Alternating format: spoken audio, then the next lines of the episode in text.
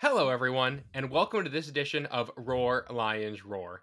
I'm your host tonight, Matt Filipovitz, joined tonight by two phenomenal co hosts in alphabetical order uh, in terms of name. We have Mr. Bill DeFilippo. Bill, hello, how are you? What what other thing would we be in alphabetical order? I was trying to think of a joke, uh, but I couldn't think of anything. Like, uh, I, Nick, uh, I am I'm of Italian ancestry. What ancestry are you of? I'm of German. Apologies if you can hear the dog. We are dog sitting, standing literally right outside this door, holding a squeaky toy, squeaking it. Um, I am mostly German, also Czech. All right, so yeah, you would you would well Nick Polak's yeah, also you would you would you would have me beat if we were going alphabetically in terms of um, uh, where our ancestors are from. So there's that. Mm. Nick, hello. Excellent. Welcome to the podcast. How are you? It's our first three-person podcast in in a minute. Nick, what's new? Nothing much since we last spoke. Um, I'm ready to defend my crown here. Yeah, so I, am so excited for this podcast. This is my favorite podcast we do every year. First of all, it's the last podcast of the off-season pods.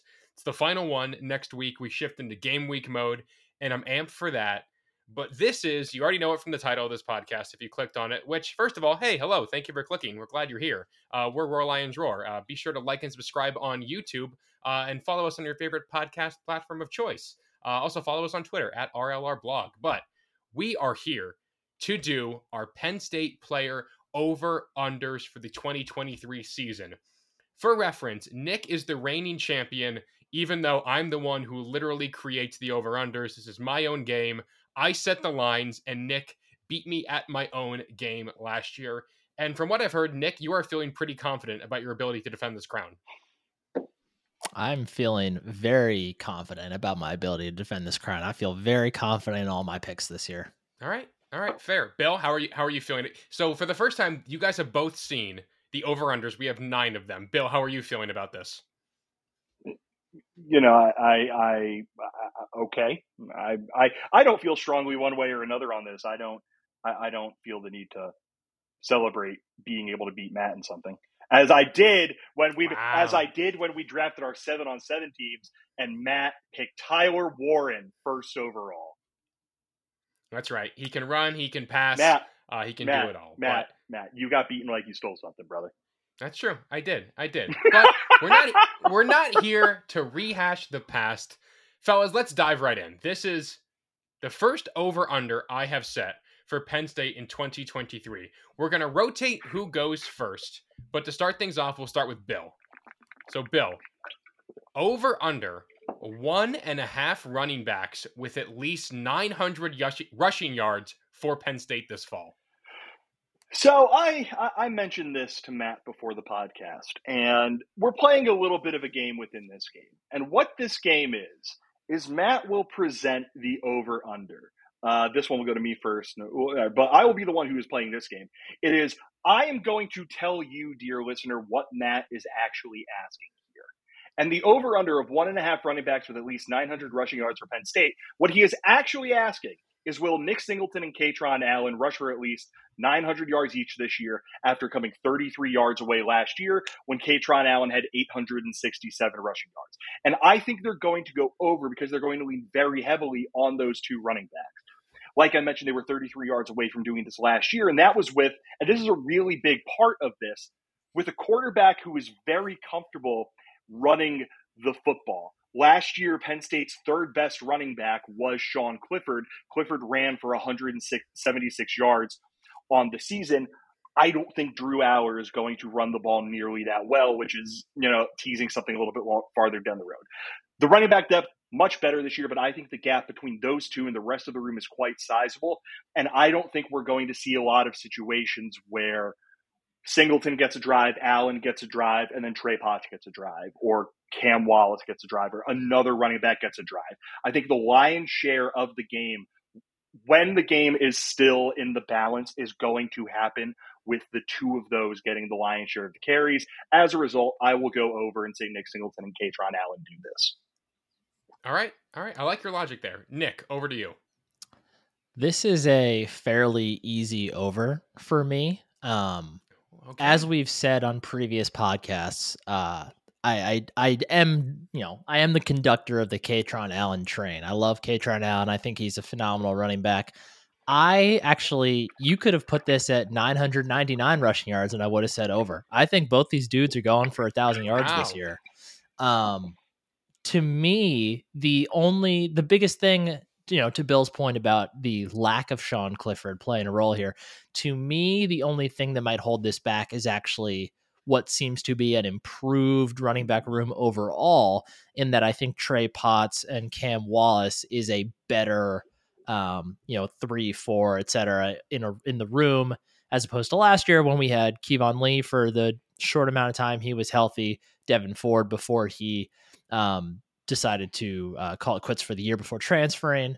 Um, I just think that this room overall is deeper, so that could be the only thing that holds them back.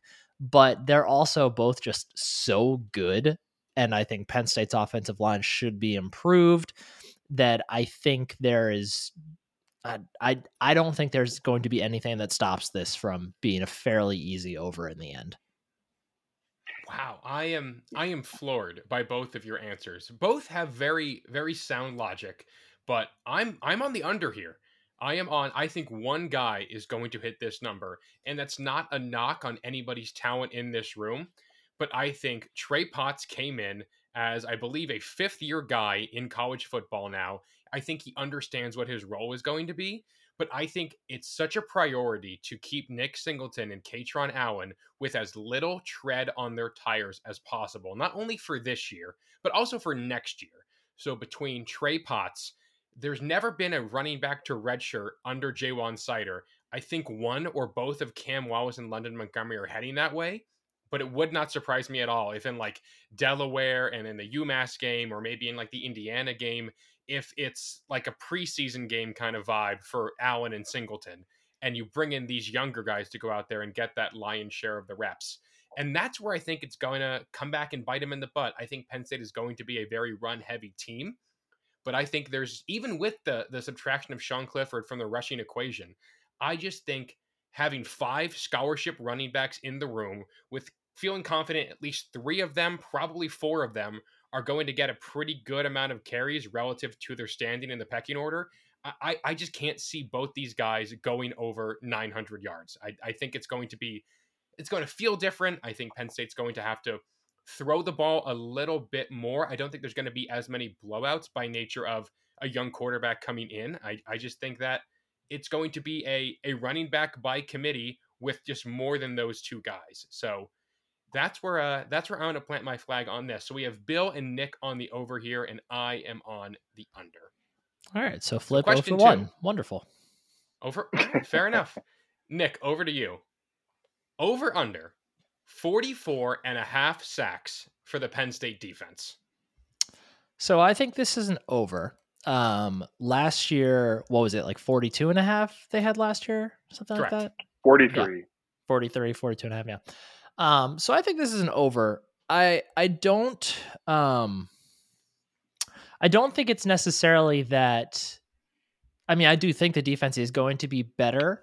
I, I just think it's a slightly more uh, pass rush inclined version of the defense than last year's was, which um, could you know could end up hurting them in the run defense game as a result. But you know, I think this defensive tackle the defensive tackle group is a little bit more pass rush inclined. Um, obviously, we're expecting really big things from Chop Robinson, Adisa Isaac, Dani Dennis Sutton. I think uh, Curtis Jacobs and Abdul Carter both going to have really big years in terms of sacks. And you know, most importantly, it sounds like not you know not to knock the duo that was Joey Porter Jr. and Kalen King because that was an incredible pairing of cornerbacks. But it sounds like you know it sounds like Kalen King this year and Johnny Dixon could potentially be an even better pairing. I think we're going to get a lot of situations where quarterbacks against Penn State just end up dropping back and like not I, I think they're going to be a lot of uh, a lot of long developing sacks, um, if that's a term. I think there's you're going to see quarterbacks looking up and just not sacks. having anyone to throw to, and they're just going to get swallowed. I, I I don't know that this is an over by a lot, like 45 wouldn't surprise me, but I think this is a I think this is an over. Bill, over to you. So again, we will play the fun game of what is uh, Matt actually asking here. And what Matt is asking is, will they get 1.5 more sacks than they did last year, considering how infrequently Penn State's top defensive ends got to the quarterback. Last year, Abdul Carter was their number one sack guy with six and a half. Chop Robinson had five and a half. Adisa Isaac had four. Dani Dennis Sutton had three. Nick Tarburton had two. Uh, continuing to go down. I mean, Vanover had one. Uh, and I think Chop Robinson is the main guy who is being asked about here. Uh, last year, the number one team in the country had 50 sacks. Number two had 48. Number three had 45. So this would be Penn State getting to uh, top three in the country in sacks. I'm going to say yes. They were at 43. Uh, yes, they will go over. They were at 43 last year without, again, to the question that Matt was trying to ask in here, without a defensive line that consistently got home, or defensive ends that consistently got home. I think teams are going to have to throw against them uh, with some frequency. I think other than uh, Ohio State and Michigan teams that are going to be more evenly matched against this Penn State team, Penn State's going to find itself in situations where in third and fourth quarters they're going to be ahead and teams are going to have to put the ball in the air, which is going to be more opportunities for sacks. Hint for later, more opportunities for interceptions, that sort of thing. And we know that Manny Diaz wants to attack. The one question that I have in here is I am curious if Penn State with the ability that it has off the edges, primarily with Chop Robinson, Adisa Isaac, and Dani Dennis Sutton, if that leads to Manny Diaz blitzing a little bit less, dropping seven dudes back in coverage, and making it so they say, okay, we think we know our pass rush is going to be able to get home. We're not going to bring pressure from all over the place. We're just going to leave it to those guys. And maybe that means their individual numbers are a bit higher, but the units total number is a bit lower. I don't think they're going to do that. So I will say the over. I think they're going to bring pressure from all over the place and get to the quarterback with some frequency. But that's one thing that I'm keeping an eye on, especially through that first month or so of the season.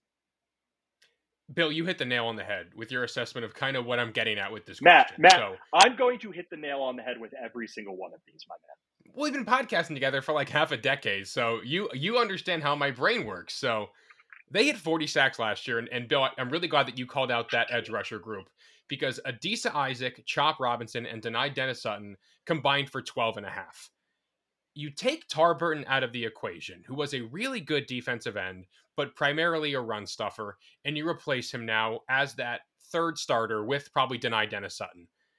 Think back to that group last year. Adisa was coming off an Achilles injury. It was Chop's first time as a hand in the dirt defensive end, and it was Dani Dennis Sutton's true freshman season.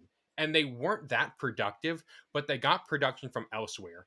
I think Bill, you, again, you hit the nail on the head there. With I think they're probably going to drop a couple more guys back in coverage. They'll still blitz a ton, but I think on those third and intermediate routes, you can really get away, and the third and long routes especially, you can get away with dropping guys in coverage and letting this unit go to work. So I think they're going to hit 45 pretty comfortably. This is the one, honestly, I feel the most confident in.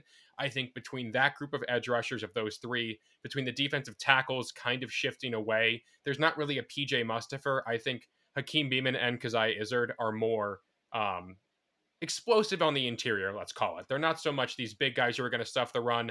They're going to get penetration. And then, of course, Abdul Carter, Curtis Jacobs, whatever you get from the guys in the secondary who are going to come and bring pressure.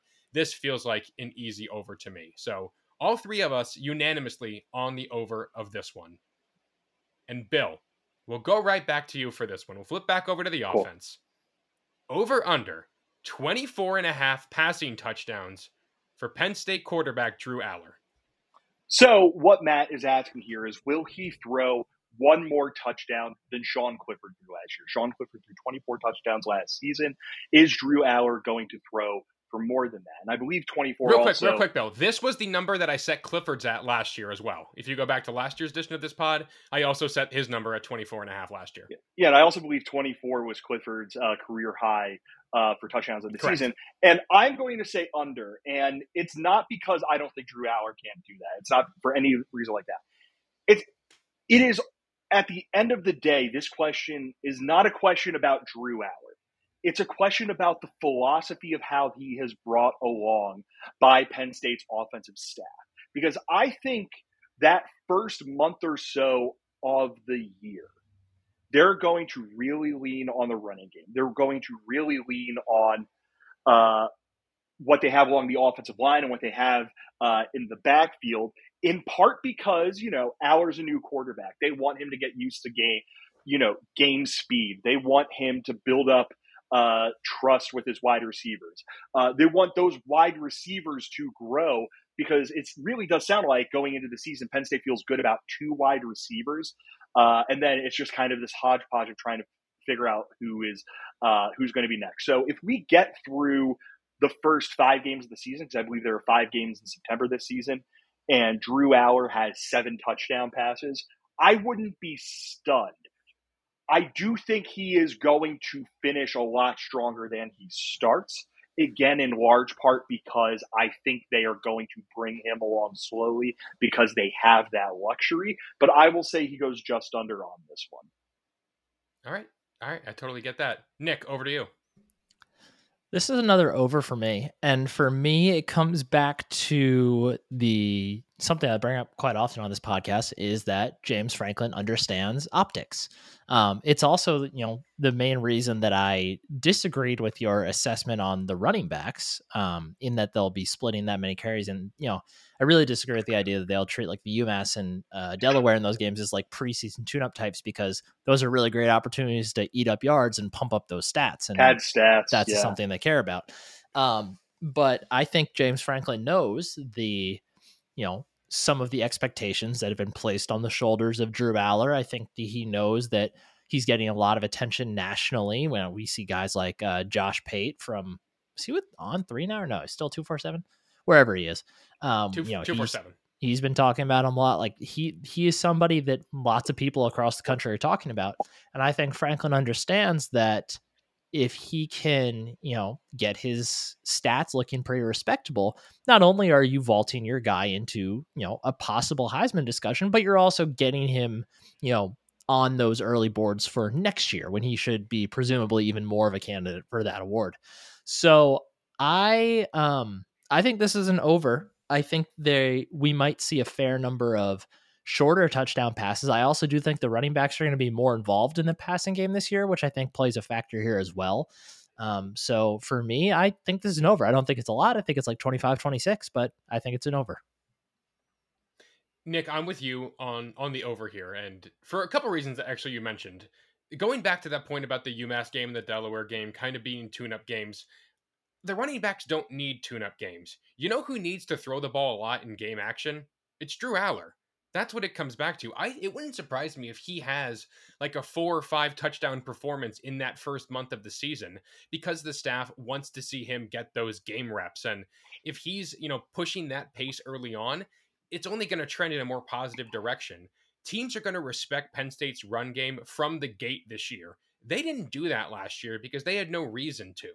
Between that, between the running backs being more involved, taking Cliff's running game out of it, Cliff ran for a good amount in the red zone, especially. You take that out of it, that's more balls that are going to be up in the air. You factor in this tight end room, which I think is going to be probably two of Drew Allar's favorite targets with Theo Johnson and Tyler Warren catching balls.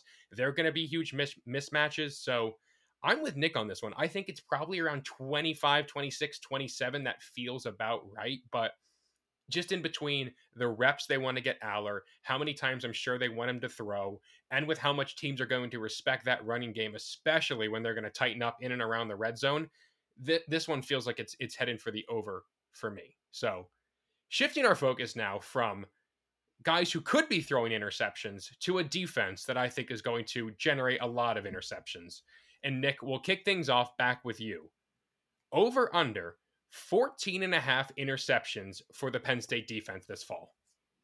Now, if I remember correctly, last year was it 14 or was it 13? Uh, 13. 13. Yeah. It was 13 last year. So I Or think wait, no, uh, it was 14. Sorry. Okay. Um, regardless, I think this is an under. Um, and I don't Ooh, think okay. it's because there's a lack of talent in the secondary. I love this secondary. I think it's going to be an incredible unit. But it more goes back to, you know, my line of thinking about the team sacks going over 44 and a half. I think that the reputation that Penn State secondary holds going into this season is one that quarterbacks are going to be really and offense coordinators are going to be really fearful of for the most part. And I don't think you're going to see quarterbacks taking too many, you know, toss up chances against them because they know they're going to make them pay. So, kind of for the same reason that I think they're going to go over on sacks, the number that we put there is the same reason I think they're going to go under on interceptions. I just I don't like I I I would feel pretty good about saying they get exactly 14. I just don't know that they go over that because I don't know if they're going to have as many opportunities, you know, to get them. I think we're going to see that production kind of flip around in terms of uh, sacks instead, because I think, you know, opposing offenses, you'd rather take a sack than turn the ball over. And I think we're going to see a bit of that this season. Nick, last year you said you you know for a fact that a defensive lineman is going to get a pick because it happens every year. Do you back that up once again this year and do you have a pick for defensive lineman to get an interception? I do. I still I still cling firmly to that belief. Um I'm feeling I'm feeling a denied Dennis Sutton pick 6 this year. That's what I'm going to go with. Wow, a pick 6. Okay, Yeah. Lucetta-esque. Yeah, that's what I'm I, feeling. I like it. I like it. Bill, over to you. Over under here. Uh, 14 and a half picks for this defense. And if you have a So- defensive lineman interception pick, uh, throw that in there too. Uh, no, I don't. Uh, but yeah, Matt is asking again. Will they have one more interception they had last year, where they had fourteen? And I'm going to go over. Uh, what this what this question and the over under question for sacks asks, they would need to get in order for this to work. Uh, so kind of going off of Nick's point of opportunities, they would need to get one and a half more sacks and one more interception in order for both from last year in order for both these to hit. And I think that's totally feasible. Again, going to something I said a little bit earlier, which is that yes, they have the talent to do that. They are going to have a ton of talent on this defense, especially in its back seven to intercept passes. But the big thing here is going to be the game state that they are facing. There are going to be a lot of games where teams are going to have to throw against them. More of those games will invariably lead to more opportunities for sacks, more opportunities for interceptions. Last year, Penn State's defense went up against about 70 plays a game.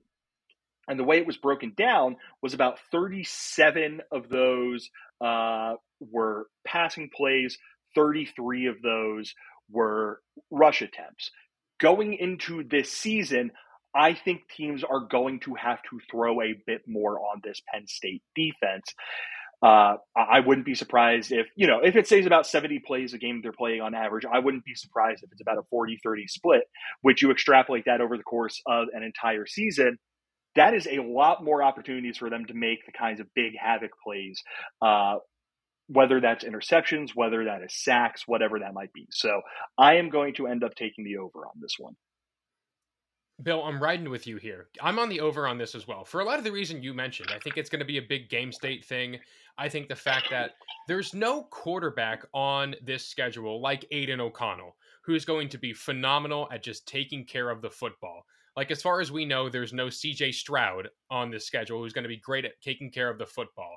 So, right there, there's two games where you open yourself up to generating some more big play interceptions. I think that teams are going to pretty early try to beat this team deep until Johnny Dixon and the safety room clearly shows they're not a drop down from what they had last year.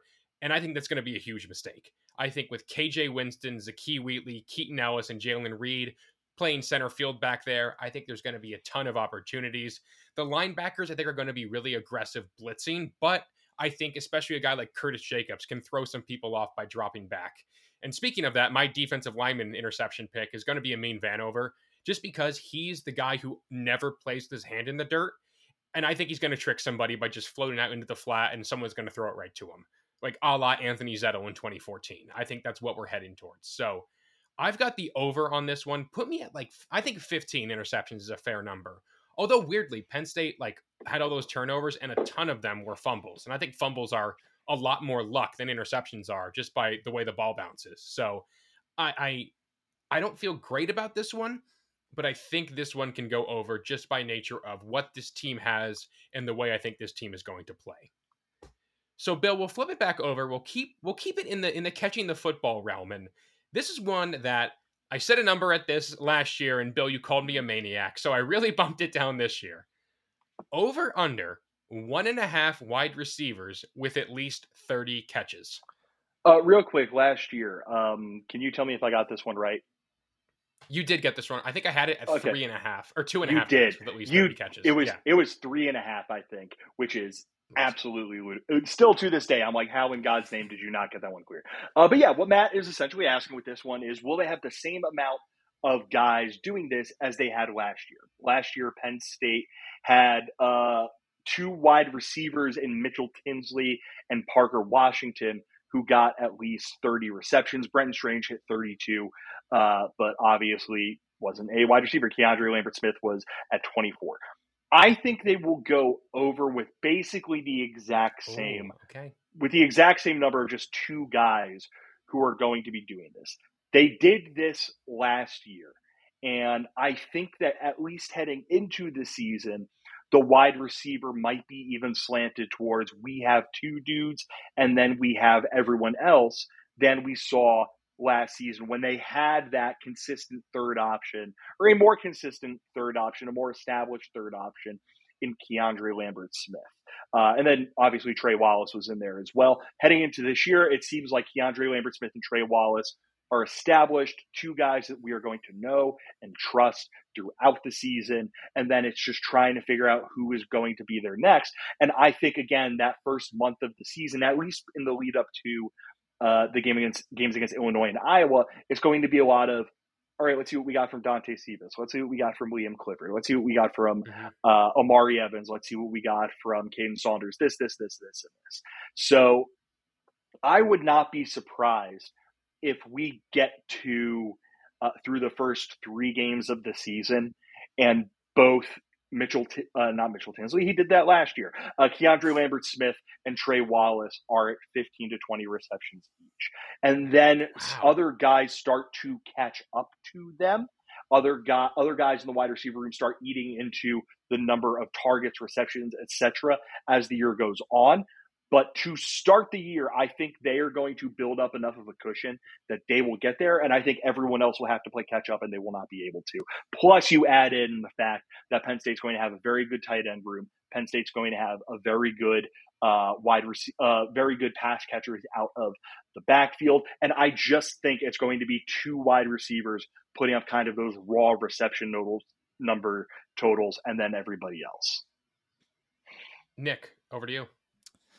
Yeah, so Matt, I think that this is very close to equally as insane of a prompt as last year's was because I think this is a remarkably easy over. Um, I don't see any world in which two receivers don't get at least 30, 30 receptions this year.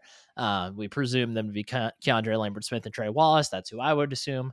Um, but yeah, kind of like Bill said, I, I expect it to play out pretty similarly to last year, and that you'll have those two guys that are, I think, end up being over by a pretty healthy margin. I think one guy ends up being, you know, right around it, maybe even surpassing it. Like I think one of Dante Cephas or Omari Evans, Liam Clifford, or Caden Saunders, I think probably ends up around like 28, anywhere from 27 to 32. Um, I just I I don't see any way that this offense works if that is not the case, and I think this offense is going to work. So um, I understand your rationale in that one, you got clowned last year for this, and then two, um, obviously we expect a lot from the run game, so we you know expect that to take over. And I know you're really big on the tight ends, as we all are, and I know you think they're going to be uh, potentially you know as high as Allar's top two targets. I know you've said a couple times, but I I don't really see any world in which Lambert Smith and Wallace, bar an injury, whoever steps in for one of them if they were to get hurt, I don't see any way that they both don't surpass this number. I'm I'm I disagree with you guys wholeheartedly. I'm I'm on the under here. I don't think there's anybody in this room that I know of right now at least that I'm as confident can produce on a consistent level as I was with Parker Washington and with Mitchell Tinsley. That's not an indictment on the wide receiver room like it sounds like it is. I think there's a lot of guys in this room with 25 catch potential. And I especially think there's one guy in this room, Keandre Lambert Smith, with like 45 to 50 plus catch potential. So in between that, I have, I think, a tight end room in Theo Johnson and Tyler Warren, which is going to feature, I think, two of Drew Allar's top four favorite targets. And that's where I think this is going to come into play. I think Theo Johnson and Tyler Warren are going to be as big, if not a bigger part of this offense than Strange and Johnson were last year. You factor in improvement from the running backs in the receiving game. Kaytron Allen is a very good receiver. You don't really want to take anything away from the blue white game, but he caught a ton of balls there as well. Nick Singleton very clearly has to get a lot better at catching the football, but I think he's going to get a lot of opportunities to do that. So I just think that between my firm belief that this wide receiver room is a true two, uh, not a true 2D, but more or less it's seven guys fighting for what we think is going to be three spots. But if they go 12 personnel as often as I think they will, then it's more like seven guys fighting for two two spots. So that's where I think this comes into play. I, I think the receivers are going to be really productive. I think a lot of them are going to put together nice seasons, but I think both of Penn State's tight ends can be all Big Ten caliber players and that's where I'm going to disagree so, on that front. So, so can can I push back against one thing you said in there? Yeah, go for it. They so you said that you don't think that they're going to have two guys who are as productive as Mitchell Tinsley and Parker Washington. Can we, can we agree? You said explicitly that. Correct. Those ex- okay. They don't have to be as productive of those as those guys because Tinsley had 21 more catches than 30 receptions, and Washington had 16 more receptions than 30 receptions. So basically, you need to take the uh, 97 receptions that those two guys had, and you can allocate them throughout the room as long as Harrison Wallace is getting 11 of them and Keandre Lambert Smith is getting uh, six of them, along with you know Brenton Strange's 32, which can also be allocated however you want. Like they don't have to be what I'm basically again, they don't have to be as productive as those guys. They could be considerably less productive than those guys, and this one can still hit. Right, but think back to last season. But I'll push back a little bit there. Who were the guys who had chances to step up? When either when Parker got hurt or you know when Tinsley wasn't you know exactly what he was at Western Kentucky. It was really just Keandre Lambert Smith, and that was pretty much the option for guys who can step up.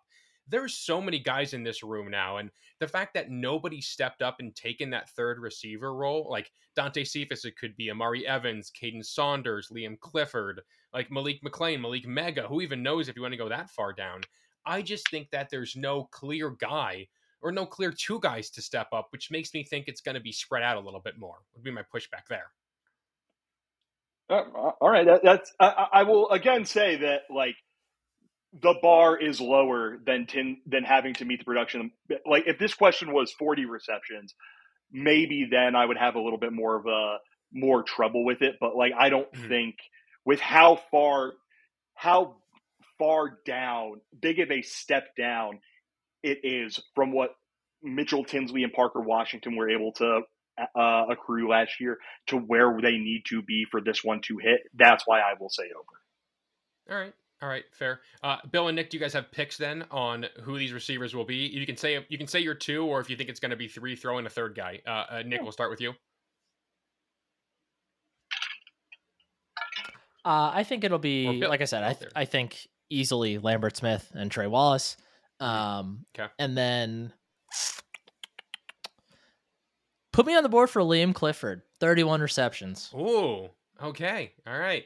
Bill, to you. Uh, I will just go with uh, Lambert Smith and Wallace again because I think the for, I think as the year goes on, uh, this is something we've talked about uh, among our friend group. I think that Dante Cephas is really going to benefit from being able to get out there and actually play football and get up to P5 game speed. But I think that those two are going to just build up a bit of a cushion by the time that guys start establishing themselves a little bit, that I will just take those two. All right. All right. Totally, totally get it. And fellas, we're about at the midpoint of this lovely podcast. And I can think of no better time to thank our sponsor, and our sponsor, of course, being our friends over at Homefield Apparel. If you don't know about Homefield Apparel, what are you doing? They make some of the coolest collegiate apparel out there in the marketplace today. I am currently rocking one of my home field buys from last year, our We Are Penn State shirt for our YouTube viewers. You can see it there. It's got the old Nittany Lion logo on it. They have a huge, I want to say it's almost 30 piece Penn State collection by now t shirts, crew necks, hoodies, hats, joggers, not just Penn State. They have a ton of other schools and they are always adding more. And for our listeners, you can get 15% off your first order with promo code RLR23. Week zero's here. The season is just about here. Now is the perfect time to get your hoodie orders in, get your crew neck orders in, and be bundled up and be cozy for fall in the tailgate lots outside of Beaver Stadium. So again, it's 15% off your order, first order, excuse me, with promo code RLR23 at checkout. Thank you to Homefield for sponsoring this podcast. And fellas, I forget who started the last one. Uh, so the next one, Bill, I think we're over to you to kick us off here, if I'm if I'm not mistaken. But that's right. Over under is it you, Nick? No, I did the last one first. No, it's me. Okay, all right. So it's Bill. Over under. This is what I'm really curious about. 20 and a half sacks allowed by the Penn State offensive line. So what Matt is asking is, will they allow one fewer than last year when they allowed 21, or will they allow fewer than last year when they allowed 21? And I'm I'm pretty sure Matt is going to say under on this one exclusively because of the offensive line, and the offensive line should be better this season. And I agree that the offensive line will be better. I don't think it will be uh, elite, one of the best in college football. I think it's. I, am going over on this one. I think the offensive okay. line. It's going to be like a seven out of ten. I think. I don't think it will be again one of those best in college football. I say it will be about a seven out of ten, which is still the best one in the Franklin era. But still, you know, it'll have. I, I think it will have moments where it's just not quite, you know, able to let Drew Allar go back there, you know, sit in a chair, read a book, wait for someone to get open and throw the football. But I don't think this is necessarily a question about the offensive line. The bigger thing here to me is that we were spoiled by Sean Clifford's ability to extend plays with his legs and with his awareness in the pocket and his ability to kind of keep calm in that kind of situation when there was chaos around him. And while Drew Allar is by no means a statue, you know, he can certainly move a little bit, I think this is one of the areas where we'll see a gap between what Drew Allar is and what Sean Clifford was in a way that isn't necessarily a good thing. I don't think Allar, I don't think he will get to that point this season where he's doing the Josh Allen thing, where there's a little bit of pressure and he just knows how to like skirt away from it, get out of the pocket, throw the ball downfield, shrug off a sack, all that sort of thing. So I think between the fact that the offensive line will be good but not elite, and the fact that Drew Allar is not going to be as good as Sean Clifford was at getting out of trouble when there's chaos around him. This number is going to not wildly over by any stretch, but slightly over. Okay. All right. I, I like your heads at Bill. My, I did. I, will talk about my whole thing when I'm up, but I, I, definitely took that into consideration when setting this number. And, and but Nick, we'll go over to you right now. So I have this as an over as well with I'll even give you the addition. Okay. I think they allow exactly 21 sacks. So I I agree with a lot of what Bill said. I don't think this is as much about the offensive line. Um, though I do think the fact that the majority of the best pass rushers Penn State will face being edge guys as opposed to interior guys, I think does play to Penn State's strengths. Obviously, you have Olu Fashanu on the left. We've heard good things about Caden Wallace on the right side. And even if Caden Wallace, you know, if he starts playing poorly, we saw really good things from Drew Shelton last year. We know he can step in there. So I feel really good about the edge guys on the offensive line. I feel really good about their ability to protect him. But like Bill said, I think it kind of comes back to just the the difference in control of the pocket that we're likely going to see between what we're used to with Sean Clifford and what we'll likely see this year from Drew Allar. I do think that Yurcich is probably going to, you know, install a fair amount of quick passing stuff, you know, to avoid that exact scenario. Um, and I do think that Allar is more adept at navigating a pocket than maybe you would expect seeing him. I know you, you know, somebody mentioned, you know, he's got it's not track star speed, but he's not a statue. Um, and I Yeah. we, we got to see him navigate the pocket a bit last year on a couple different occasions, and he did a, did a really nice job of it. So I think he's going to do actually pretty well in that regard. I think the big difference though is the um, the lack of ex- more so than understanding how to navigate the pocket. It's more so understanding reading the defense and knowing where the pressure is going to come from because that was Sean Clifford's greatest strength was his ability to diagnose a defense, figure out where pressure was coming from, understand what lanes of the pocket he did have to step up into. And that's where Allar, you know, the first few weeks are going to be huge for him. The Illinois and Iowa games are going to be huge for him in terms of facing good defenses that can give him a chance to kind of learn those things.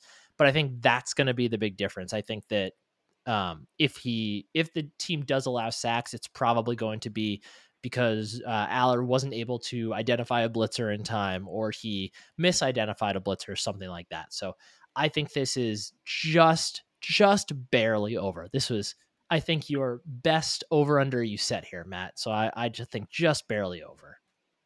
And, and Thank you, if I if I could just interject one quick thing, one thing I forgot to mention is that one thing with Mike Yurcich that I take at face value because it's the thing that James Franklin also very strongly believes in, and I take at face value with him is how much they value explosive plays in their offense as like a cornerstone of their offense. And I think that as they if they start really looking for those, if they really start trying to beat teams down the field and make our Mhm. take more five step drops, seven dr- step drops, you know, those sorts of things that inherently make it so a quarterback holds on to the ball longer.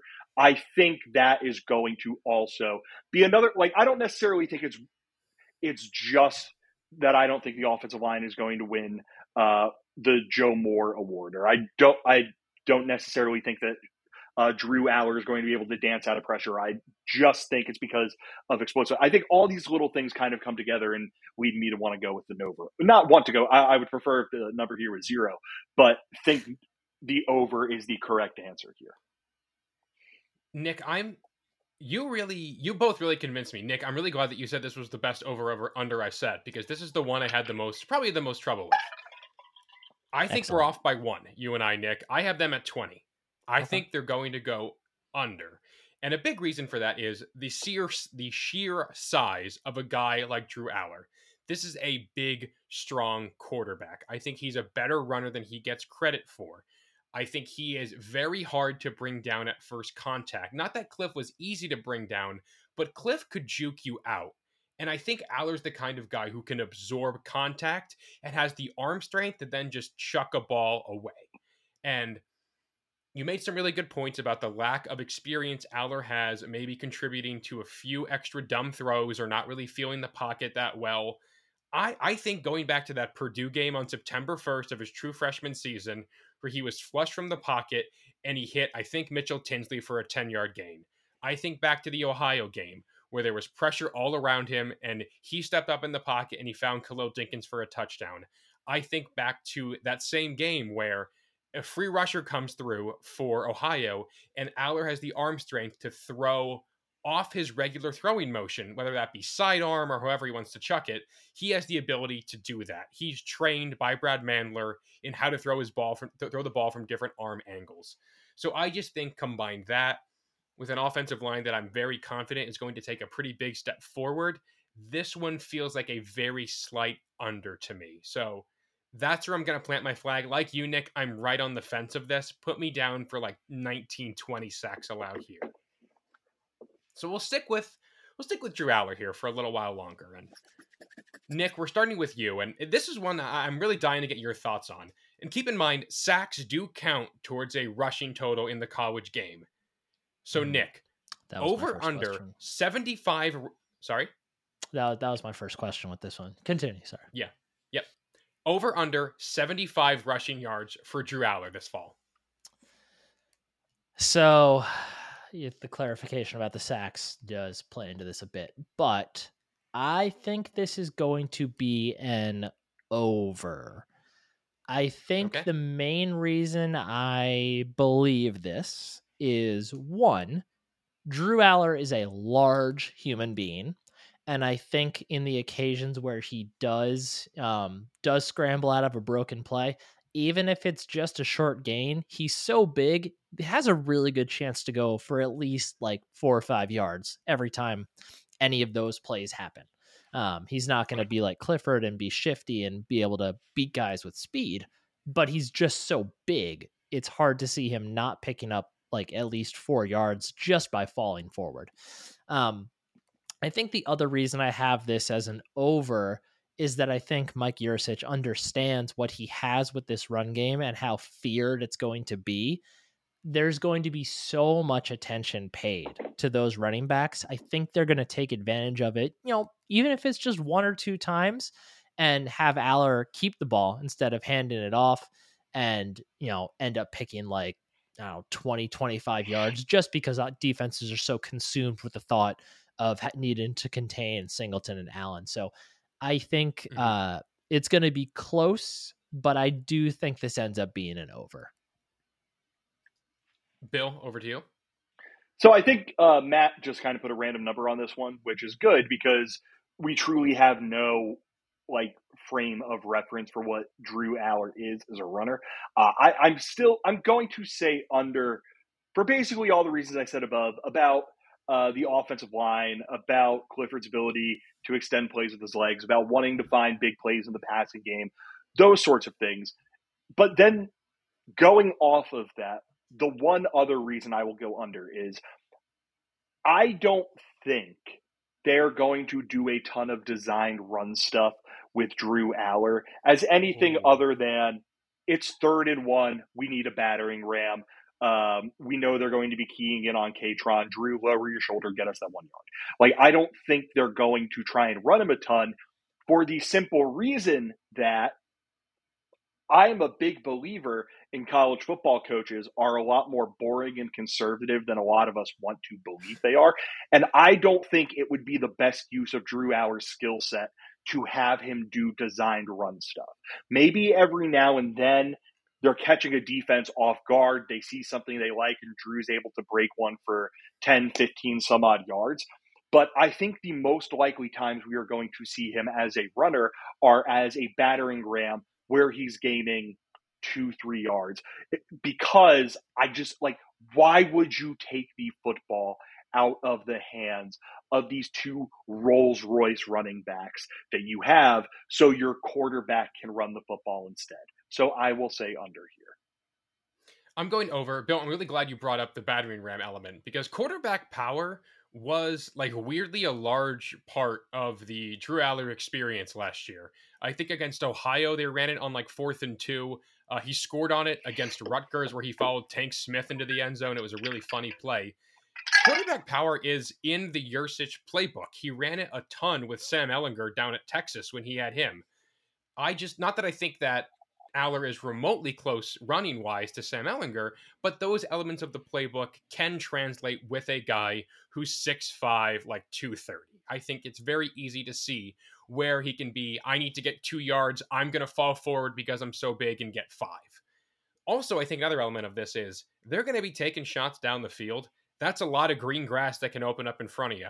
If he rips off two 15 yard gains in the season on, on plays like that, it wouldn't surprise me at all. And I feel good about that getting to the over. Um, also, I feel like you don't need like seven step drops dropbacks for Drew Allar. I think he can generate enough power in fewer steps. So I don't think there's going to be a ton of sacks for a lot of yards. So that's what this comes back to here. I think it's just a good combination of plays available to him and him seeing green grass in front of him and knowing enough now to take off running. So put me down for the over here. And I think we're back to Bill now for this one. So, Bill, back to the defense after a couple of offensive questions in a row. Over under four and a half players to record at least 10 tackles for loss. So uh, Matt is asking because this would be one more than they had Real quick, did, did Matt say four and a half or is it three and a half? three Four and and a a half. Ooh, You- you said three told us half. three and a half earlier. Okay. All right. All right. We'll go three and a half then. Sorry, my notes my notes are not correct then. So we'll go three and a half. Well, well, that this this changes uh, absolutely nothing for me uh, because I have Penn State as under no matter what. Uh, Penn State Wow. had three guys last season who were able to get to the uh, ten tackles for loss mark. Adisa Isaac, Abdul Carter, Chop Robinson. They're all back this season, and I certainly think. Uh, that they have the potential for this to be four or five guys. I'm I, I'm not saying like I would be I would not be surprised at all if I ended up being wrong on this one, but this is a really hard thing to do. The last time Penn State was able to do this and have at least four guys record 10 tackles for loss was back in 2018 and it was every guy Oh, wow. along the start every guy along the starting defensive line. It was Yetur Gross Matos, Shareef Miller, Kevin Givens, Robert uh, Robert Windsor. And That was this a is a really too. That's crazy. this yeah it, it's a really difficult thing to do and i also think their ability to attack from a bunch of different places and rotate guys uh, particularly along the defensive line uh, could be something that works against them with this one would i be surprised you know last season they had those three who were at uh, double digits 11 10 and a half and 10 then they had curtis jacobs at seven and a half jair brown at seven hakeem beamon at six nick tarburton at five and a half johnny dixon at four and a half amin vanover at four and a half like a lot of guys who record tackles for losses. I would not be surprised at all if this happens, but getting to that 10 benchmark is just a kind, pretty tough thing to do. So I will say under on three and a half. All right. Nick, over to you. Well, to be consistent with my theme of what I think opposing offenses, you know, what the conundrum I think they're going to be in against the secondary, I have this as an over, just barely. I think Dani right. Dennis Sutton, Chop Robinson, Adisa Isaac all get it. I think one of them is like literally at 10, like just barely. And then I think uh, one of Abdul Carter and Curtis Jacobs, I assume Abdul Carter is also going to do it. Um, I think the main reason I think this, you know, like I said before, I think the secondary is going to lock up guys, you know, really well to, and I think they're going to be a, you know, a feared enough turnover team that teams aren't just going to want to throw it up, and I think it's going to lead to more sacks. Um, but I, I just I feel really good about this trio of defensive ends. I think we still could see some Dani Dennis Sutton uh, shifting inside on some rush packages. I think that could help put him in position for more tackles for loss as well. Um, but for me, this is just barely an over, despite how historically you know difficult it is, as Bill just laid out. Bill, real quick, do you have uh, do you have names for guys you think will hit ten? I know Nick rattled off his four. Do you have picks for how many and what guys? Uh, Keon Wiley, KJ Winston, Malik Mig. No, I, I I, I, love it. mean, I, would- I would, I'd probably just go with the same guys who did it la- as last year: Disa Isaac, uh, Abdul Carter, and Chop Robinson. okay. Uh, Bill, I'm with you here. I'm on the under, and for the same reason. I think. I think there's just too Well, many well, are, mouths to are, are you are you on the under at four and a half or three and a half? both? Okay. We'll stick with three and a half because Nick already made graphics, and the graphic number is for three and a half. So No, Um, it- I'm gonna- and it's also that's what you told us this was going to be, brother. Spoiler: I also right, didn't fair. do that yet. So Okay. All right. Well, we can still change it. Anyway, I'm going with three and a half on this front. Uh, again, just for the same reason Bill said, it just so many guys have to do it. And I think that with how much Penn State is going to rotate at defensive end, I think Amin Vanover is going to get a ton of run. I think Zuriah Fisher is going to get a ton of run. I think as the season goes on, we're going to see a lot more of like Tony Rojas in there. I just think there's too many guys who are going to be in like that like five, six, seven tackle for loss range for this to really hit. So I think this is going to be a very dominant defense. I think they're going to have a ton of tackles for loss, but my three guys to get to that number, I'm going to go with Dani Dennis Sutton, I'm going to go with Chop Robinson, and I'm going to go with Abdul Carter. And then I really do believe Adisa Isaac and Curtis Jacobs can get to like nine, nine and a half. I think they're going to just barely miss it. Uh, but I, I don't feel great about this one. I think it's going to be really, really close. And gentlemen, we'll close it out with our final over under of the night. Bill, I believe we're starting with you. And the over under here is 25 and a half pass attempts per game for Drew Allar. I am going to go. Uh, fir- first off, why I think Matt is asking this, I think he just might have thrown a number on this one. Uh, but No, actually, I didn't. 20, Cl- Clifford was at 27 last year for the. So if this hits the over, he's just right around where Sean Clifford or that's about the benchmark. So why why did you throw 25 and a half on this one, Matt? So this was this was modeled after a Big Ten quarterback that I think Penn State is going to try to emulate the plan for. I think it's pretty obvious who it is. Do you guys know who it is? I will I will get to him momentarily.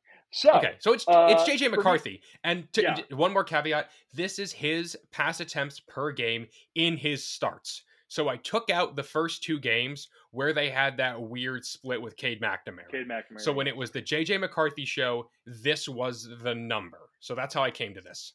So I'm going with the over, and this is this is simple math. I'm about to read off a number of names and numbers at all of you, dear listener. These are, this is every quarterback who has played under James Franklin. Through J- so James Franklin, his various office coordinators, all that. Sean Clifford in DJ, 2020. Is DJ Crook on the list? Just, starters.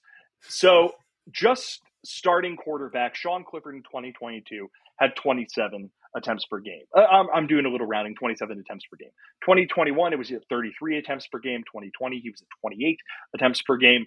2019, he was at 33 attempts per game. I, I didn't, for 2020, I didn't get Will Levis in here, but he was more the running quarterback. Sean Clifford, whatever. You, you were all alive in 2020. And if you weren't, why are you listening to a podcast? Trace McSorley in 2018, uh, 28 attempts per game. 2017, 32 attempts per game. 2016, 28 attempts per game. And then Christian Hackenberg in 2015, 28 attempts per game. And 2014, 37 attempts per game. Which is to say, wow, if you're a Penn State, a we're not talking about the 2014 season here, baby. Uh, 2000, which is to say, if you have been, played quarterback at Penn State, you've hit this number. You just hit this number uh, straight up. So I'm going to say over. And then when you just look at trends in college football, here are the quarterbacks in the Big Ten East last year. The main starting quarterbacks, and I'm going to put uh, one or two little asterisks on this one. Connor Bazelak had 40 at Indiana had 43 attempts per game. Taulia Tagovailoa had 33 attempts per game. Payton Thorne at Michigan State had 32 attempts per game. CJ Stroud at the Ohio State University had 30 attempts per game. Rutgers had a few different guys play quarterback, but in general, Rutgers threw the football about 28 times per game. And then, uh, like Matt mentioned, JJ McCarthy on the year, he was at 23 attempts per game. When you took out those first couple of games, he's right about 25, 26. But Michigan had 10 separate players throw a football last year. And in total, as a team, they threw the ball 26 times per game. So you look at all of that between what Penn State has been under James Franklin, uh, what Drew Allar is as a quarterback is kind of separate to this. What Penn State has been under James Franklin and what kind of happens just in the Big Ten East, I think this is an over. Okay, all right. I, I I like where your head's at. I think that's all really great points. I like how detailed you went back to to pull from this. Nick, we'll go to you. I think this is another easy over. And I think it's wow. because your ideology is flawed here in using JJ McCarthy as the benchmark to kind of create this number. I don't okay. think that in any capacity, James Franklin or Mike Yurcich, you know, treat Drew Allar or want to treat Drew Allar and the passing game in general the way that Jim Harbaugh wants to treat JJ McCarthy and the Michigan passing offense. We know That's what Michigan point. is at its core with their offensive philosophy. I don't think Mike Yurcich or James Franklin wants to be that. Yeah, they have a great run game and they're going to lean on it. It's going to be the star of the show here, but I don't think they're going to do that at the expense of, you know, turning Drew Allar into just like a play action quarterback and that's it like this is Mike Yurcich's guy. Like he's this is the this is the season he's been waiting for for multiple years now. This is the kid that he identified, recruited, got committed, kept signed, has been developing for over a year now. Like th- this is the guy that he handpicked. He didn't handpick Sean Clifford. He did great things with Sean Clifford. He didn't pick Sean Clifford. This is the guy that Mike Yurcich has been waiting for. I don't think they're going to put a muzzle on him. I don't think they're going to go crazy and have him throw 35 times a game. But I think 25 and a half is way too low. I I think 27, 28 at minimum. I, I think probably 27 is probably the probably where I would land here. So like nothing crazy okay. as far as the over goes here, but I don't think there's any shot that this is an under. Nick, uh, you and I are going to have to fight because I disagree here. Pretty wholeheartedly. All and right. a lot of that is because the running backs are so good. We're all talking about those Illinois and those Iowa games as lean on the run game and let Drew Allar gain experience. To me, that looks like under 25 times a game. There are, I can point out four games on this schedule where the game script for Penn State is clearly do what you do best and let's see what happens. And that's at Illinois, Iowa in the whiteout, at Ohio State, and Michigan. That's a third of your season right there, where the game plan probably has to be give it to two guys who ha- who could, you know, go to New York. I'm not saying they will, but they have that potential to go to New York for the Heisman ceremony. That's where I think this comes into play. They have to rely on what they know best, especially in the Illinois game, which I know scares people on this podcast, and the Iowa game, which is going to be a slugfest that Penn State, I think it behooves them to run the ball and get the hell out of there as quickly as we can. So that's where this comes into play. It's not that I don't think Allar is capable of this, but he's still a first time starter. I know I've been the guy banging the drum and saying that doesn't matter. I don't believe that it does. But still, I think they can lean on a running game in a way that a James Franklin team at Penn State has never been able to do. So, for those two reasons, I'm going to go slightly under here. I just don't see them getting to this number. Also, factor in when Beau Pribula comes in, they have to get him experience airing the ball out too. So, wouldn't surprise me if in a couple blowouts, Beau comes in a little bit earlier than normal and we see him chuck through throw the pill around. So, that's where I'm going to fall on this one. So you two are both over on 25 and a half. Nick, you have him pretty much matching Clifford's number. Bill, it sounds like you're about the same. Yeah, about the same. All right. All right. Well, that that's my last one, gentlemen. Well done. Do you guys Hmm, what am I going to say? What do you guys what do you guys feel most confident in from this list? What do you feel no doubt about it? Nick, it sounded like you had a few of them that you were no doubt this one's going to hit. Uh, over one and Let's call it our lock from this list. over one and a half receivers catching 30 passes easily. Easy lock. Okay. As a reminder, I'm on the under. Bill is on the over of that one. Bill, your lock. Uh, over one and a half running backs hitting at least 900 yards. Okay, I was under on that. Bill, uh, I'm sorry, Nick joins Bill on the over on that. And for me, my lock here is the 44 and a half sacks. I believe we all went over on that one. So we are in agreement on that front. Well done, gentlemen. Great job. Thank you all for joining me. Uh, if you're watching on YouTube, leave your picks below in the comments. We'd love to hear where you guys stand. We sent this over to uh, Evil Matt and Craig earlier, and they had some pretty good disagreement with us as well on this. So it sounds like we're to have disagreement across across the spectrum here. So we'd love to hear your thoughts. If you're on Twitter, tweet us your thoughts. We're to be tweeting out a graphic with our picks on it. Let us know where you fall on this spectrum. And gentlemen, thank you again for joining me. Anything else you guys want to add as we send the folks off into week zero? I'm glad you keep uh, bringing up that we're going to put out this graphic because it's a really good reminder for me to make this graphic. So thank you. I got you. Bill, anything else for the week? No, nothing. Awesome. Great. Well, thank you both for joining me. Thank you so much to our audience for listening. Be sure to leave us a five star review on Apple Podcasts. We just hit 101 reviews. We'd love to keep getting more. If you like what you see here, be sure to leave us a five star review. If you're on YouTube, hit subscribe, hit the like button, join us in the comments. We've had a lot of fun. We have a back catalog of two weeks of position previews as well as the schedule preview in the past couple days for you guys to go back and watch and listen to.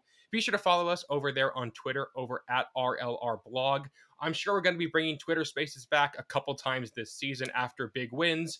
Uh, we'll probably be going live a couple of times before some games, especially the early games. We have always had a lot of fun going live with you guys here on YouTube before a couple of big games. And of course, thank you to our sponsor, Homefield Apparel. Be sure to use promo code RLR23 for 15% off your first order at checkout.